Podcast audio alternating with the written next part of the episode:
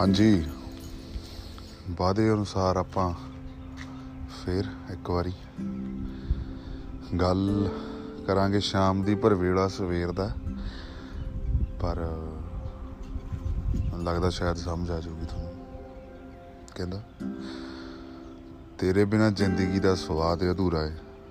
ਤੇਰੀ ਕੜੱਤਨ ਬਿਨਾ ਸ਼ਾਇਰੀ ਦਾ ਅਨੁਵਾਦ ਅਧੂਰਾ ਹੈ। ਤੈਨੂੰ ਪੀ ਕੇ ਦਿਖ ਜਾਏ ਖੁਦਾ ਤੱਕ ਦਾ ਰਾਸਤਾ। ਕੁਰਬਾਨ ਹੋ ਕੇ ਜੋ ਮਿਲੇ ਉਹ ਜਿਹਾਦ ਅਧੂਰਾ ਹੈ। ਤੇਰੇ ਬਿਨਾ ਜ਼ਿੰਦਗੀ ਦਾ ਸਵਾਦ ਅਧੂਰਾ ਹੈ। ਤੇਰਾ ਹੁਸਨ ਓ ਜੋ ਮੁਟਿਆਰ ਜ਼ੁਲਫਾਂ ਲਹਿਰਾਉਂਦੀ ਹੈ। ਤੇਰਾ ਨਸ਼ਾ ਓ ਜੋ ਮਾਂ ਆਪਣਾ ਰੋਂਦਾ ਪੁੱਤ ਵਰਾਉਂਦੀ ਹੈ। ਪੈਸਿਆਂ ਵੱਟੇ ਖਰੀਦ ਕੇ ਤੇਰਾ ਪਿਆਰ ਝੂਠਾ ਪੈ ਜਾਂਦਾ। ਪੈਸਿਆਂ ਵੱਟੇ ਖਰੀਦ ਕੇ ਤੇਰਾ ਪਿਆਰ ਝੂਠਾ ਪੈ ਜਾਂਦਾ। ਆਦਤ ਵੇਚ ਕੇ ਜਦੋਂ ਮਿਲੇ ਉਹ ਵਿਵਾਦ ਅਧੂਰਾ ਹੈ।